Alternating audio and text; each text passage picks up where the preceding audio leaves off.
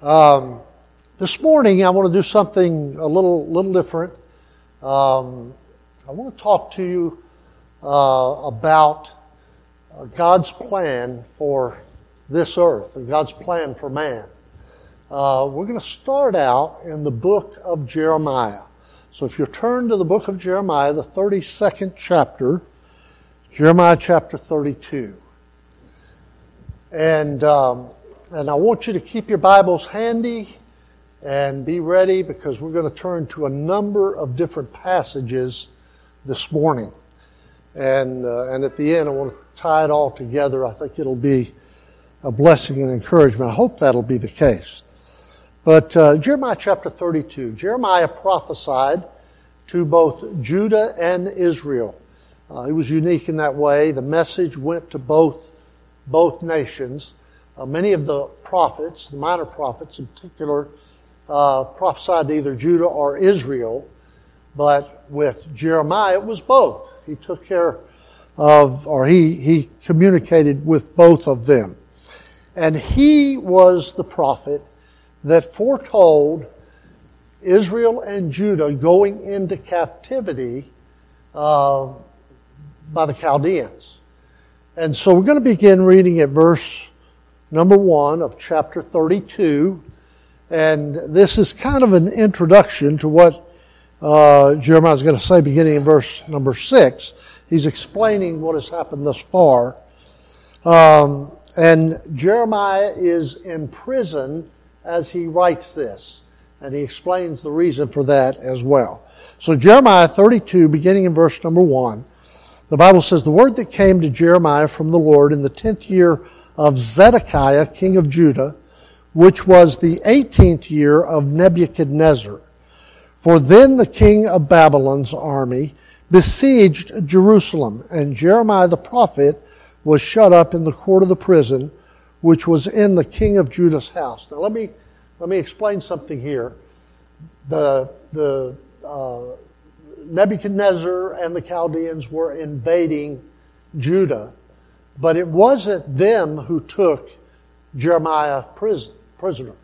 It was Judah. It was the king of Judah who was not happy with the prophecy that he was giving. So, verse number three, it says, For Zedekiah, king of Judah, had shut him up, saying, Wherefore dost thou prophesy and say, Thus saith the Lord, Behold, I give this city into the hand of the king of Babylon, and he shall take it. And Zedekiah the king of Judah shall not escape out of the hand of the Chaldeans, but shall surely be delivered into the hand of the king of Babylon, and shall speak with him mouth to mouth, and his eyes shall behold his eyes. And he shall lead Zedekiah to Babylon, and there shall he be until I visit him, saith the Lord, though the fight with the Chaldeans ye shall not prosper. Though ye fight with the Chaldeans, ye shall not prosper. So, so what Zedekiah saying to Jeremiah is, who do you think you are? How dare you come to me and tell me that the Chaldeans are going to come and invade us and take control of us and we're going to be in, in captivity to them? How, how dare you? Who do you think you are? He's, and so he puts him in prison. Now, look beginning in verse number six. And Jeremiah said, The word of the Lord came unto me, saying, Behold, Hamaliel, Hanamiel, the son of Shallum, thine uncle, shall come unto thee, saying, Buy thee my field that is in Anathoth, for the right of redemption is thine to buy it. So Hanamiel, Hanamiel, my uncle's son, came to me in the court of the prison according to the word of the Lord, and said unto me, Buy my field, I pray thee, that is in Anathoth, which is in the country of Benjamin. For the right of inheritance is thine, and the redemption is thine. Buy it for thyself. Then I knew that this was the word of the Lord. Now it's important to understand that Jeremiah was on his way to the, to, to, to the land of Benjamin to buy the property at the time. We know that from uh, Jeremiah 38. And uh, so, but he gets, he gets interrupted, and Zedekiah puts him in prison. And so the Lord sends Hanamiel to come to him to let him do that, to make that transaction. to buy the property. Now you have to understand that in the Old Testament, everything revolved around the property that the Jews owned. The Jewish nation, Israel and Judah, both were looking forward to the time when they would have complete possession of the land that God had promised to Abraham back in the book of Genesis. And then he promised it also to Isaac and Jacob. And, uh, and, and, it, and, and every prophet, every prophet, when they give their prophecy concerning either Israel or Judah, they always relate the prophecy to their possession of the land that God had promised them. The Jews in the Old Testament, their understanding of the coming of Messiah had to do not with him dying to redeem them from their sins, but from him coming to set up his kingdom so that they would then possess the land that God had promised them. That's, that, that's what they were focused on. That was their, their perception of God's dealing with them. And owning property and maintaining the rights to the property that you own was very important to them. So, Hanamiel came to Jeremiah and he says to him, again, verse number seven, he says, The right of redemption is thine to buy it. And then he goes on in verse number eight, he says, For the right of inheritance is thine, and the redemption is thine. Buy it for thyself. Then I knew that this was the word of the Lord. So Hanamiel comes and says, Buy this property. This is yours. It's part of your inheritance. It's your right to have it. Let's get this settled because we're going into captivity. And so, verse number nine, the Bible says, Jeremiah says, Jeremiah says, and I bought the field of Hanamiel, my uncle's son, that was in Anathoth, and weighed him the money, even 17 shekels of silver, and I subscribed the evidence and sealed it and took witnesses and weighed him the money in the balances. Now, notice what Jeremiah says he did. I gave him the money to purchase it. Then I subscribed the evidence. Subscribing the evidence had to do with drawing up the legal document that gave him the right to that land.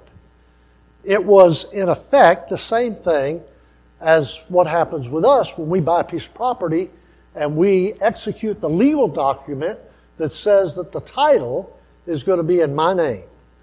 That's exactly what was going on here. So Jeremiah was buying the property and he subscribed the evidence. He drew up the legal document and then he sealed it and he took witnesses. There were people who saw what was going on. He made sure that that land was going to be in his possession for years to come. That was, that was what was going on here. Look verse, verse number 11. So I took the evidence of the purchase, both that which was sealed according to the law and custom, and that which was open, and I gave the evidence of the purchase unto Baruch, the son of Neriah, the son of Maaseiah, in the sight of Hanamiel, mine uncle's son, and in the presence of the witnesses that subscribed the book of the purchase before all the Jews that sat in the court of the prison. And I charged Baruch before them, saying, Thus saith the Lord of hosts, the God of Israel, take these evidences, this evidence of the purchase, both which is sealed and this evidence which is open, and put them in an earthen vessels, that they may continue many days. For thus saith the Lord of hosts, the God of Israel, houses and fields and vineyards shall be possessed again in this land. So he says, okay, I've done what God says. I've bought the land. We've got the document. I've given it to Baruch. He's put it in the earthen vessel so it will be preserved for future generations. Now, Jeremiah is confused, however. He knows that God's going to punish Israel because of their sin, and the result is they're going to go into captivity. The Chaldeans and the Babylonians, they're going to take possession of their land and they're going to, they're going to, they're going to take them into captivity. And Jeremiah is saying, Lord, why do I need to buy property when we're going into to captivity? Look at uh, beginning in verse number uh, verse number twenty.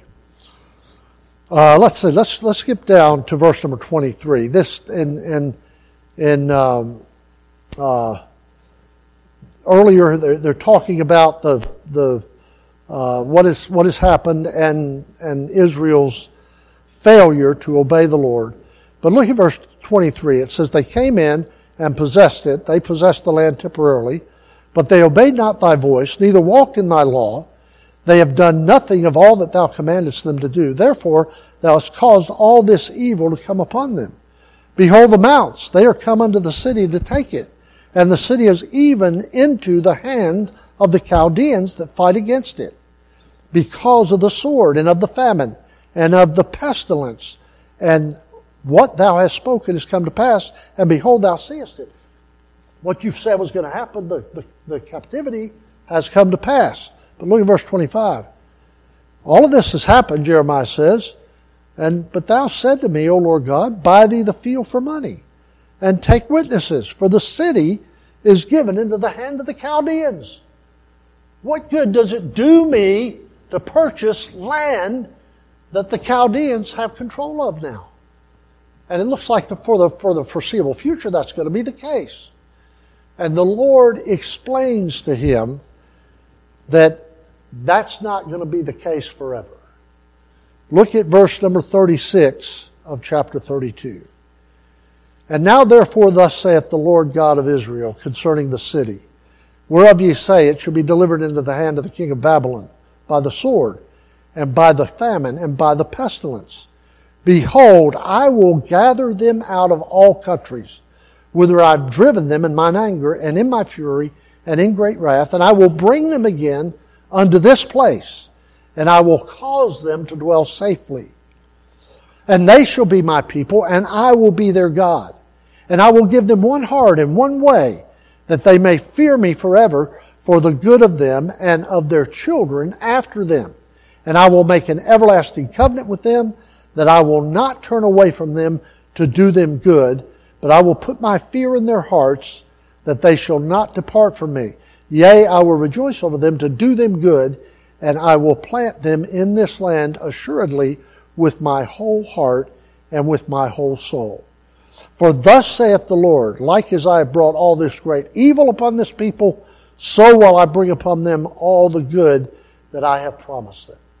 So God says the captivity is going to be temporary. It's not a permanent thing.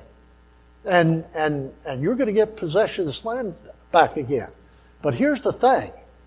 For Jeremiah to get possession of the land that is his, he has to have that title deed. He is the only one that can claim that and open it, and it becomes his land because he was the one that had purchased it. He was the one that drew up the document. He was the one that sealed it. He is the only one that has the right. You go back to, to, to verse 6 the right of redemption is thine to buy it, for the right of inheritance is thine, and the redemption is thine. He's the only one that has the right to open that seal and to claim that land because he's the one that purchased it to begin with. Now look on over verse 42. God says, And fields shall be bought in this land, whereof ye say it is desolate without man or beast. It is given into the hand of the Chaldeans. Men shall buy fields for money and subscribe evidences and sell them, seal them, and take witnesses in the land of Benjamin and in the places about Jerusalem, and in the cities of Judah, and in the cities of the mountains, and in the cities of the valley, and the cities of the south, for I will cause their captivity to return. Then we come to Jeremiah 33, and you're very familiar with this passage. Jeremiah 33, beginning in verse number 1. Moreover, the word of the Lord came unto Jeremiah the second time while he was shut up in the court of the prison, saying, Thus saith the Lord, the maker thereof, the Lord that formed it, to establish it. The Lord is his name. Call unto me, and I will answer thee and show thee great and mighty things which thou knowest not. That promise is tied to what's going on here. In other words, God will show them great and mighty things when the time comes that they're going to take that land back and that they're going to inhabit that land. Now here's, look, look down at verse number seven. Verse, well, let's, let's look at verse 4. For thus saith the Lord, the God of Israel, concerning the houses of this city, concerning the houses of the kings of Judah, which are thrown down by the mounts and by the sword, they come to fight with the Chaldeans, but it is to fill them with the dead bodies of men, whom I have slain in mine anger and in my fury, and for all whose wickedness I have hid my face from the city. Behold, I will bring it health and cure.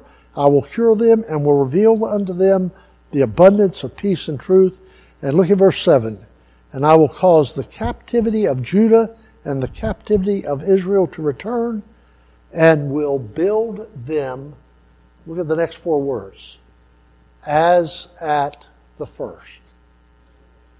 In other words, God's saying the time of captivity is going to be over and everything is going to return to the way it was meant to be at the beginning. Look at verse number 12. Thus saith the Lord of hosts, again in this place which is desolate, without man and without beast, and all, and all the cities thereof shall be an habitation of shepherds, causing the flocks to lie down.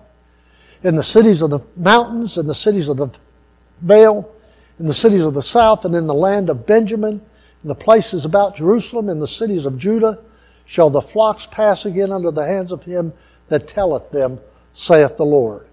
Behold, the days come, saith the Lord, that I will perform that good thing which I promised unto the house of Israel and to the house of Judah.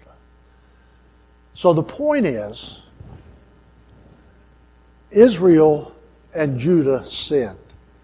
God had given them the land that flowed with milk and honey. But Israel and Judah did not do what they were supposed to do. They disobeyed the Lord. They ignored His commandments. They did their own thing. And God said, okay, you are going to be taken into captivity. And it will be that way for a while. However, there's coming a day when I'm going to remove the captivity. You're going to be set free. You're going to be back in the land that I promised you. And when you get there, we're going to start it all over again like it was at the beginning. And everything is going to be, is going to be wonderful.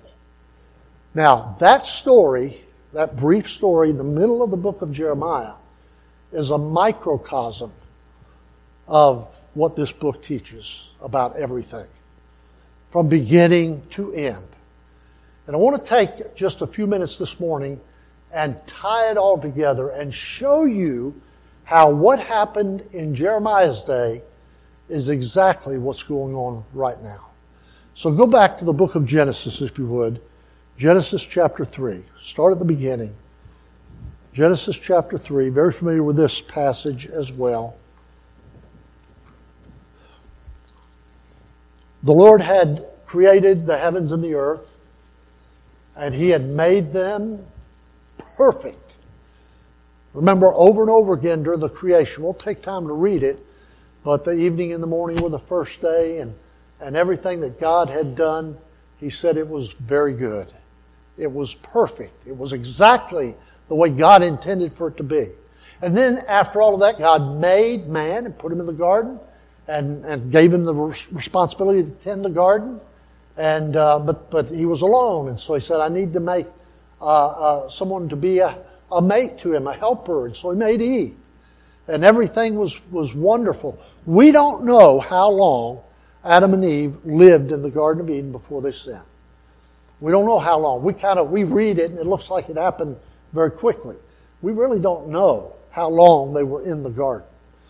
The Bible says that they were permitted to eat of every tree of the garden and the, uh, of the fruit of every tree of the garden, with the exception of one, which was the tree of the knowledge of good and evil. What other tree, what other important tree was in the garden at that time? It was the tree of life. The tree of life. And you remember when, when they sinned, God put them out of the garden, put guardians at the, at the entrance of the garden, and said, lest they go in and eat of the tree of life and live forever. Now here's the, here's the question, and I think, I think the, the scripture is very, very clear with the answer. We'll get to it in a moment.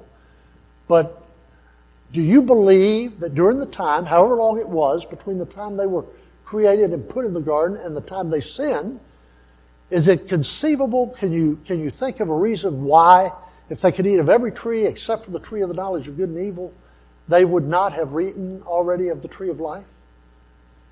Well, I believe they probably did. I believe they needed to have access to that tree to continue to live. If you go to the book of Revelation, and we'll get there in a moment, but the book of Revelation, the New Jerusalem, there's a river that flows out of the throne of God, a river of life. And the Bible says that growing on either side of the river is a tree. What tree is that? It's the tree of life. And the Bible says that the leaves of the tree are for the healing of the nation. There's 12 manner of fruit on the tree. And the leaves of the trees are for the healing of the nations. This is after everything has been restored. And so people were going to need to eat of that tree to be able to live forever. The human segment of those who go into eternity.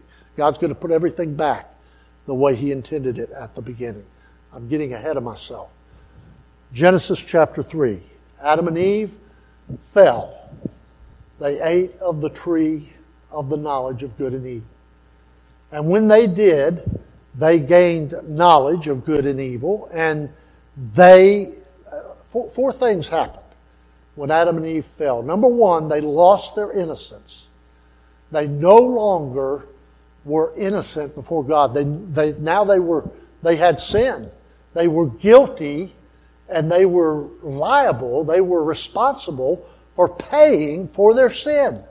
They lost the innocence that they had. They lost the, the, the freedom from punishment for wrong because they did wrong.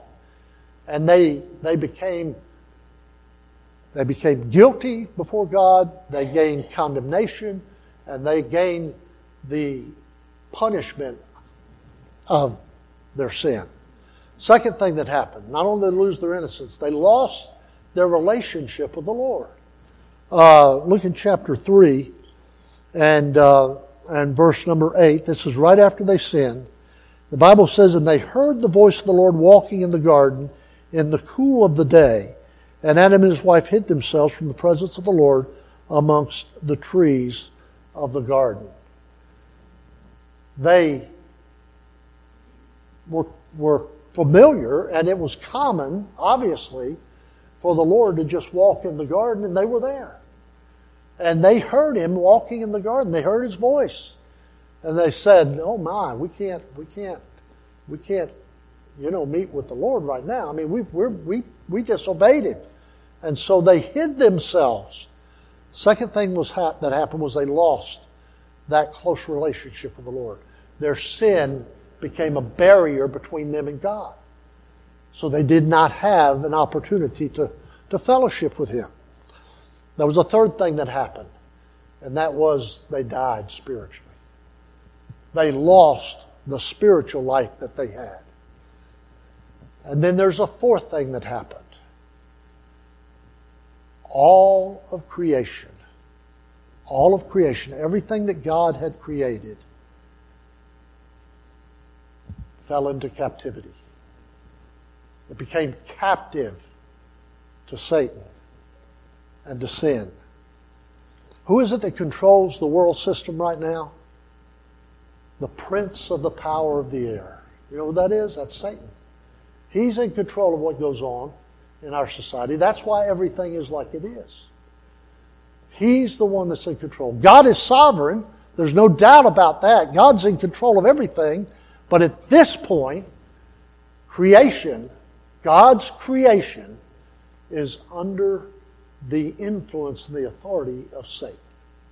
He's the one that, that, that kind of maneuvers things and manipulates things. That's why things are like they are. The Bible says that when Adam and Eve ate of the tree and man fell, that all of a sudden the earth began to produce thorns and thistles. I, can you imagine what it must have been like to live in the Garden of Eden? I, um, I recently spent money trying to get my yard to look decent again. I'm, I'm a master gardener when it comes to weeds. They grow for me, and I'll do anything to make them grow. I don't have to fertilize them or anything. I just let them be, and they say, Boy, we like him so much. We're gonna, we're, you know, the, the weeds do great. That's because the earth fell. Because the earth became a slave to sin, just like man has. And, and so we struggle to get things to work the way they're supposed to. You know, the other battle I have, I, not, not only with the, with, with the, you know, it's, I, I, I doubt they had any 104 degree days in the Garden of Eden. Never got hot, never got cold, they never got too much rain, they never had, had a flood in the Garden of Eden. There was never a situation where uh, where thorns grew up and overtook a plant or whatever. Everything was lush and everything was perfect. There was there was nothing that created a problem or a hindrance in the environment where Adam and Eve lived before they sinned. But because they sinned, the world became captive. The, the creation became captive. And we struggle with it now.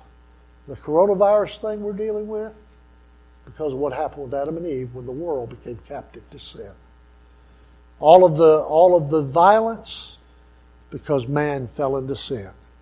Every bit of it. It's all. We, we live with it now.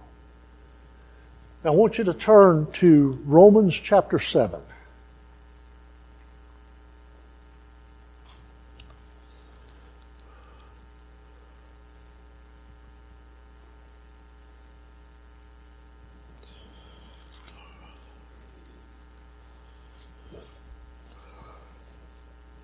Paul is writing here, and he's talking about the battle that he has. Paul was, you know, if, if, if you were to, if, if we were to ask you, who, who do you believe was the, the greatest Christian that ever lived? I'm sure there were several, be several in here who would say the Apostle Paul. But you know what? The Apostle Paul had the same battles that we have. I was, I was never so encouraged, and this may sound bad, but I was never so encouraged as I was when I read this passage and I realized that Paul dealt with the same things that I was dealing with.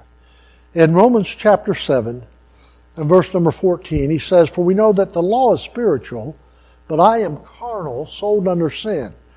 Then he says this. For that which I do I allow not. For what I would, that do I not. But what I hate, that do I. You ever do anything you hate? You ever do something and you, and you feel so bad afterwards? Why, why did I say that? Why did I do that? Why did I think that? What's going on with me? I'm, I'm a believer. I'm supposed to be, I love the Lord. I'm supposed to be doing right things all the time. And I used to beat myself up over the fact that I kept failing. I would, I would go for, forward in a service and, and make a commitment to correct something that I had a problem with. And then the next day or the next week or whatever, I'd find myself in the same, with the same battle again. And, I, and I'd think, there's something wrong with me because I'm supposed to be getting victory over this stuff. But Paul said, you know what? That which I do, I allow not. What I would, that do I not. And what I hate, that do I. If then I do that which is why would not I consent unto the law that is good?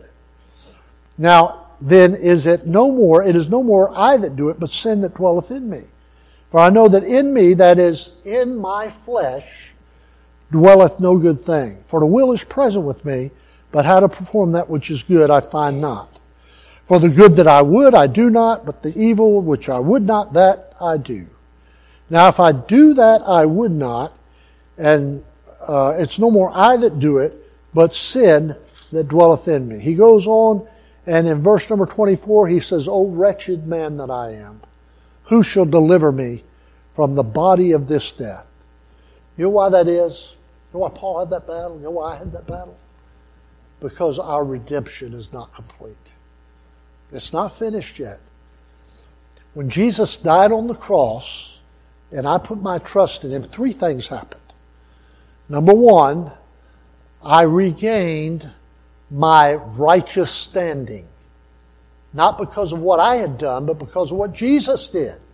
When Jesus died on the cross, when I trusted Him, Jesus died on the cross. He took my sin. When I trusted Him, He gave me His righteousness. And I regained at that moment what Adam and Eve lost their innocence. I regained it. I became righteous before God. That's um, uh, that's redemption, but it's not the full redemption.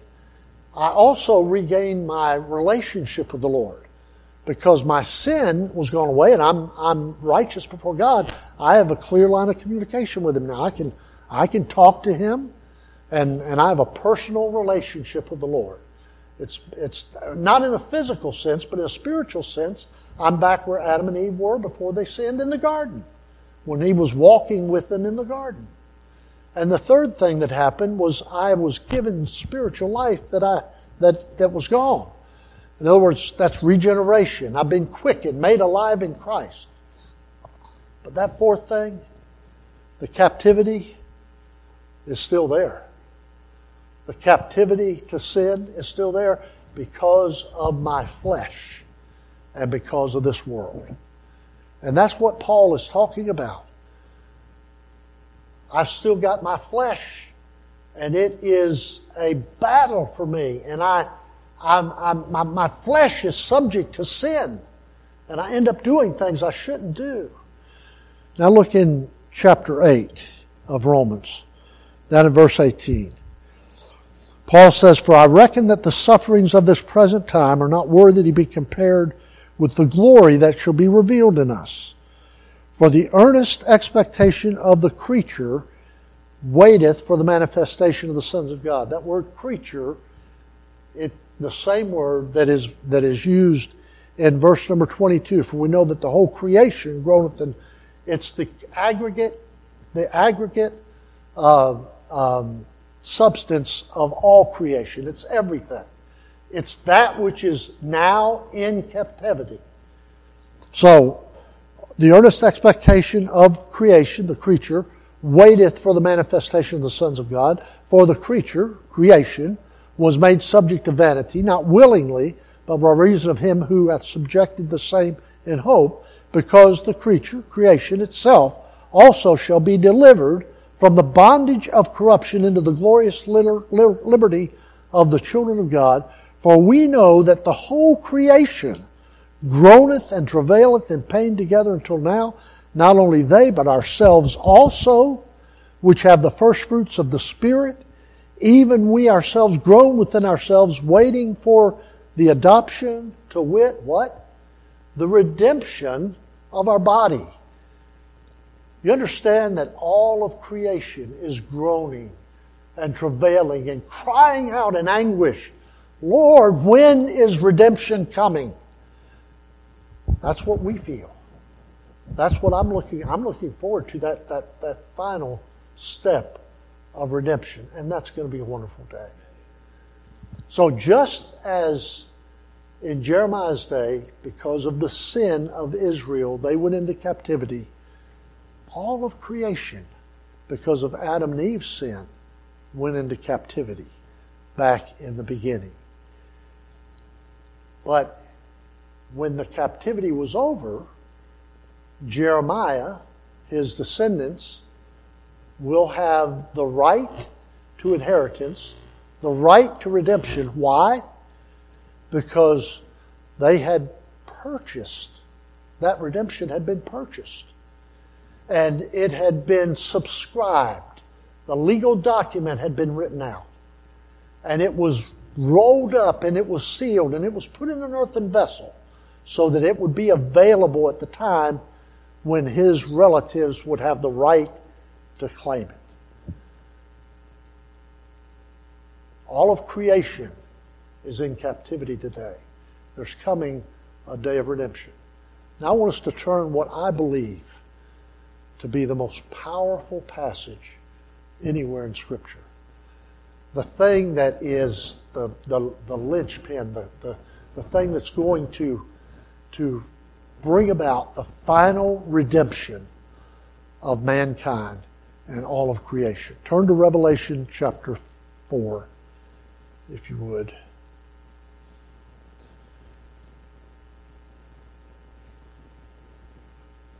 We're going to begin reading in verse number one. And I want you to follow along very closely. John, you, you know the story here. John had been boiled in oil. He was sent to Patmos in exile. And the Lord came and spoke to him and said, I want you to watch, and what you see, I want you to write. And so all of this over and over again, all throughout the book, John says, And I, John, saw. I saw this. This is what I saw. You know, with Israel and the situation with Jeremiah, they saw it through the eyes of the prophet, and we're seeing it through the eyes of the prophet. But there's nothing that explains it as clearly for Jeremiah and his descendants as we have here. So look beginning in verse number one. John says, And after this I looked, and behold, a door was opened in heaven, and the first voice which I heard was as it were a trumpet talking with me, which said, Come up hither, and I will show thee things which must be hereafter. And immediately I was in the Spirit, and behold, a throne was set in heaven, and one sat on the throne. And he that sat was to look upon like a jasper and a sardine stone. And there was a rainbow round about the throne, in sight like unto an emerald. And round about the throne were four and twenty seats, and upon the seats I saw four and twenty elders sitting, clothed in white raiment. They had on their head crowns of gold, and out of the throne proceeded lightnings and thunderings and voices. And there were seven lamps of fire burning before the throne, which are the seven spirits of God. And before the throne there was a sea of glass like unto crystal. And in the midst of the throne and round about the throne were four beasts full of eyes before and behind. And the first beast was like a lion, and the second beast like a calf, and the third beast had the face as of a man, and the fourth beast was like a flying eagle. And the four beasts, each of them six wings about him, and were, they were full of eyes within, and they rest not day and night, saying, Holy, holy, holy, Lord God Almighty, which was and is and is to come. Where have we heard that before? Isaiah. Isaiah had a vision, remember? And he saw the Lord high and lifted up. And he described the very same thing. And, and, and we mentioned before the, the, the defining character, the defining element of God's character is His holiness. And that's, that's what they were saying. Holy, holy, holy, Lord God Almighty. Verse 9. And when those beasts gave, give glory and honor and thanks to Him that sat on the throne, who liveth forever and ever, the four and twenty elders fall down before Him that sat on the throne and worship Him that liveth forever and ever, and cast their crowns before the throne, saying, Thou art worthy, O Lord, to receive glory and honor and power, for thou hast created all things, and for thy pleasure they are and were created.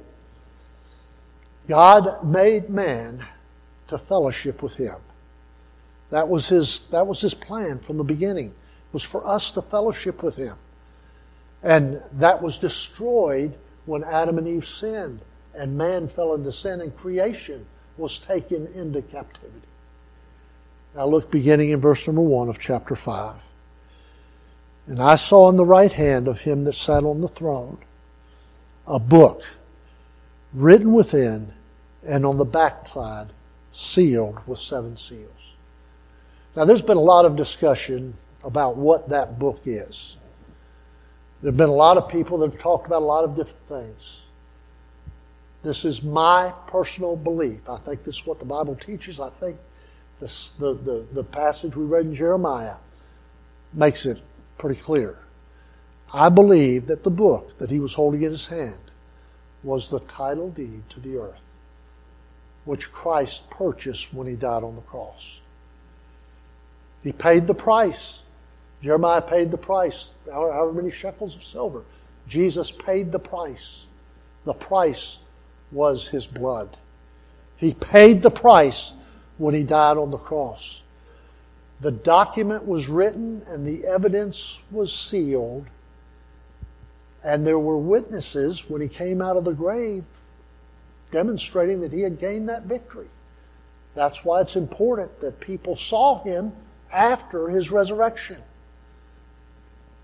And that document has been preserved for all of these years, all of how, however long, and it's waiting still to be opened by the one who has the right to open it. Now you say, well, wait a minute, but man fell way back at the beginning and Jesus just died 2,000 years ago. Well, uh, Revelation chapter 8, I think it is. Is it chapter 8? Chapter 13, I'm sorry, verse 8 of chapter 13 says, And all that dwell upon the earth shall worship him, whose names are not written in the book of life of the Lamb, slain from the foundation of the world. In other words, Jesus didn't just die 2,000 years ago. In God's economy, the way God sees it, Jesus died before the foundation of the world. So it's been, he, he purchased. You understand that God, in his foreknowledge, in his omniscience, understood what was going to happen? And Jesus died from the foundation of the world. God lives in the eternal present. We don't. As we see things, it happened 2,000 years ago. As God sees things, it today is the same as 2,000 years ago. That's the same as before the time of creation. With God, He lives in the eternal present. 50,000 years from now, a million years from now, it'll still be today in the mind of God. So Jesus died from the foundation of the world. It was purchased before the creation ever was taken captivity. He paid the price. He drew up the document, put it in a scroll, and sealed it with seven seals. And I believe that's the book that God is holding in his hand and on the throne of God. Back to Revelation chapter 5. Verse number one, I saw in the right hand of him that sat on the throne a book written within and with, on the backside, sealed with seven seals. And I saw a strong angel proclaiming with a loud voice, Who is worthy to open the book and to loose the seals thereof? Who has the right to claim this property? That's what he's saying. Verse number three, And no man in heaven, nor in earth, neither under the earth, was able to open the book, neither to look thereon. And look at verse 4. John said, I wept much because no man was found worthy to open and to read the book, neither to look thereon. Can you imagine what it would be like to know that, that it's right there? Here's the title deed, but there's no man. There's not anybody around. There's not, there's not anybody. That, that doesn't exist a person who has the authority, the right to take that book and open the seals. Talk about a fatalistic view. Talk about a situation with no hope. That's what John was feeling. And the Bible says that he wept much. But then everything changed. Look at verse number five. And I think this, to me, is the most powerful scene in Scripture. Verse number five And one of the elders saith unto me, Weep not. Behold, the lion of the tribe of Judah, the root of David, hath prevailed to open the book and to loose the seven seals thereof.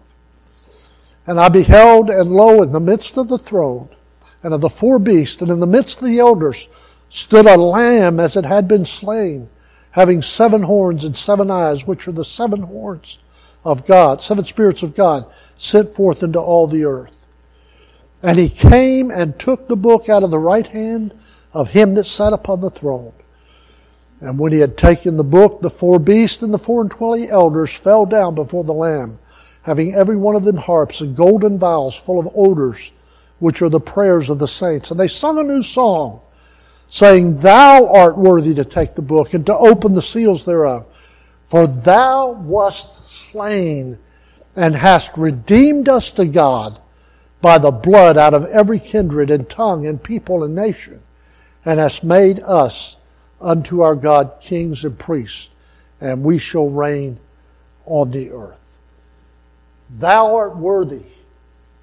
You're worthy to take the book, to open the, the seal, and you are the one. Thou was slain and hast redeemed us by God. He has redeemed us, and this is the final act of redemption. This is where he says, The creation is mine. I'm taking it back. And we're going to we're to we're to get rid of all of this that is, that is corrupt, everything that has been destroyed, everything that has been in captivity for all these years, it's going to be gone. And in its place, I'm going to create a new earth and a new heaven. And I'm going to put it back and build it again as it was from the first. And what a wonderful day that's going to be. Turn to, turn to Revelation chapter 21. We don't have to wonder what it's going to be like because the scripture tells us very clearly. Verse 1 of chapter 21, John speaking and telling us what he saw. And I saw a new heaven and a new earth, for the first heaven and the first earth were passed away. And there was no more sea. And I, John, saw the holy city, New Jerusalem, coming down from God out of heaven, prepared as a bride adorned for her husband. I heard a voice out of heaven saying, Behold, the tabernacle of God is with men. And look at this next statement. And he will dwell with them. Back the way it was at the first.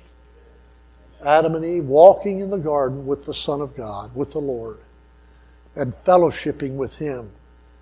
It's going to be that way again for eternity. He will dwell with them, and they shall be His people, and God Himself shall be with them and be their God. And God shall wipe away all tears from their eyes. And there shall be no more death, neither sorrow nor crying, neither shall there be any more pain, for the former things are passed away. The captivity is over. And we are going to live again in the environment that God intended for man to live in from the beginning. That's, the, that's, that's what this book is about. From the beginning to the end. It's all about God's plan to take us from man's sin, where man fell and, and everything went into captivity, to the time where he stands before the throne of God. And he takes that book and he opens the seal and he says, This belongs to me. And I'm taking it back and we're going to put it back the way it was intended to be. You know, the only way that an individual has an opportunity to live in that environment is if they believe on Jesus Christ. They're willing to put their faith and trust in the Lord Jesus.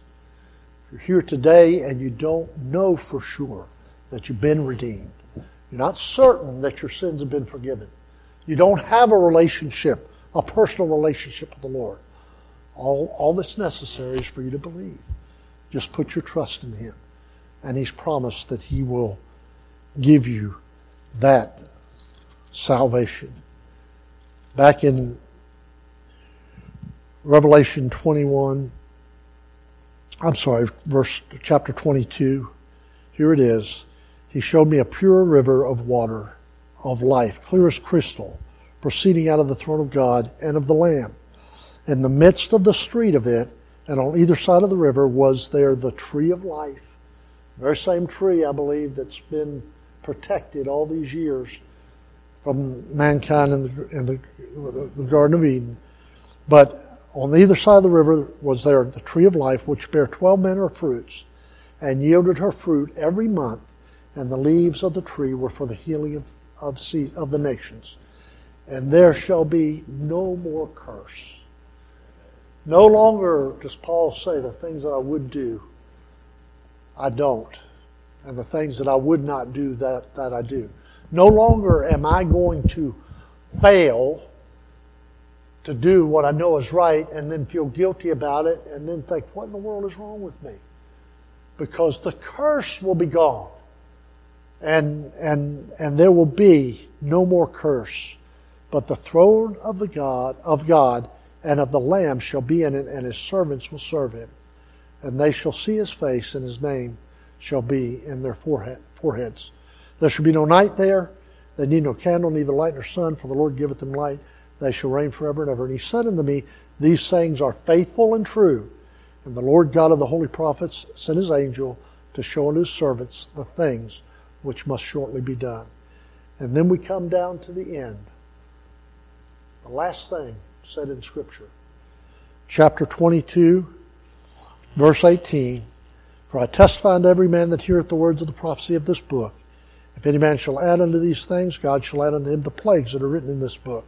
If any man shall take away from the words of this book of his prophecy, God shall take away his part of the book of life, and out of the holy city from the things which are written in this book. Verse 20, he which testifieth. Who is that? That's the Apostle John. I'm telling you all the things I saw. And he said, I am saying, or, or, or Jesus, the, the, Jesus, Paul's writing the testimony that Jesus gave him. John is writing the testimony which Jesus gave him. But, uh, but, and he said, Jesus said, Surely I come quickly. And John said, Amen. Even so, come, Lord Jesus. Are you looking forward to the return of the Lord? Man, I tell you what, the longer we go and the worse things get, the more eager I am for the Lord to return. What a wonderful, wonderful day that will be. Don't take your salvation for granted.